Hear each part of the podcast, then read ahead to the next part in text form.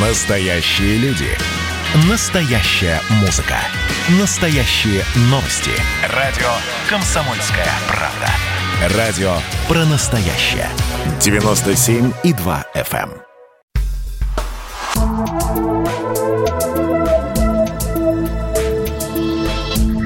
Просто космос.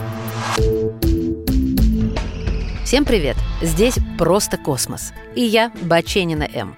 Атмосфера Марса на 96% состоит из двуокиси углерода, СО2. Содержание кислорода там не превышает 0,13%, в то время как на Земле его концентрация составляет 21%.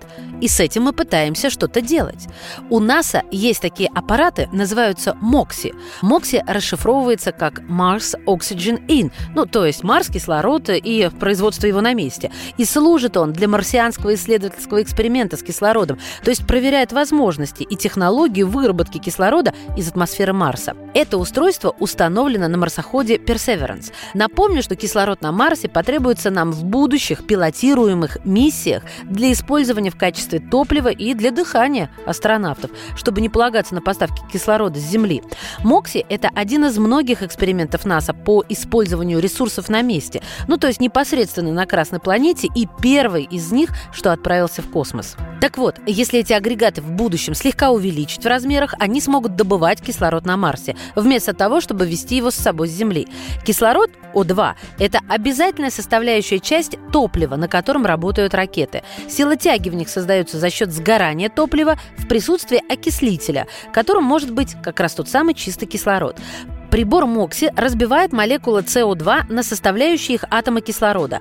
При этом побочным продуктом является угарный газ, и он выводится обратно в атмосферу Марса. И удача! Марсоход Perseverance впервые смог получить кислород из атмосферы Красной планеты.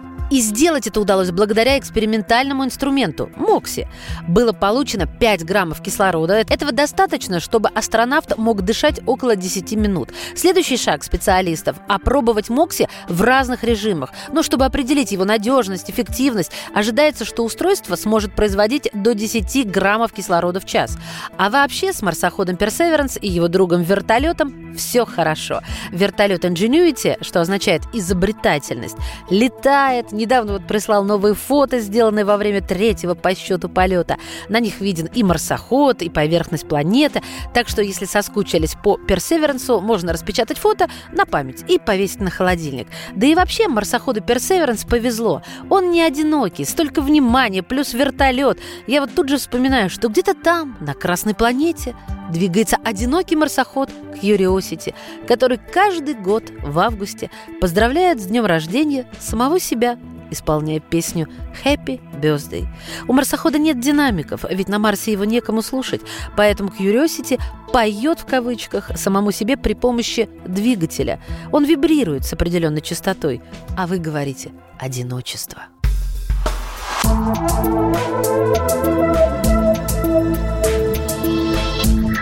Просто космос.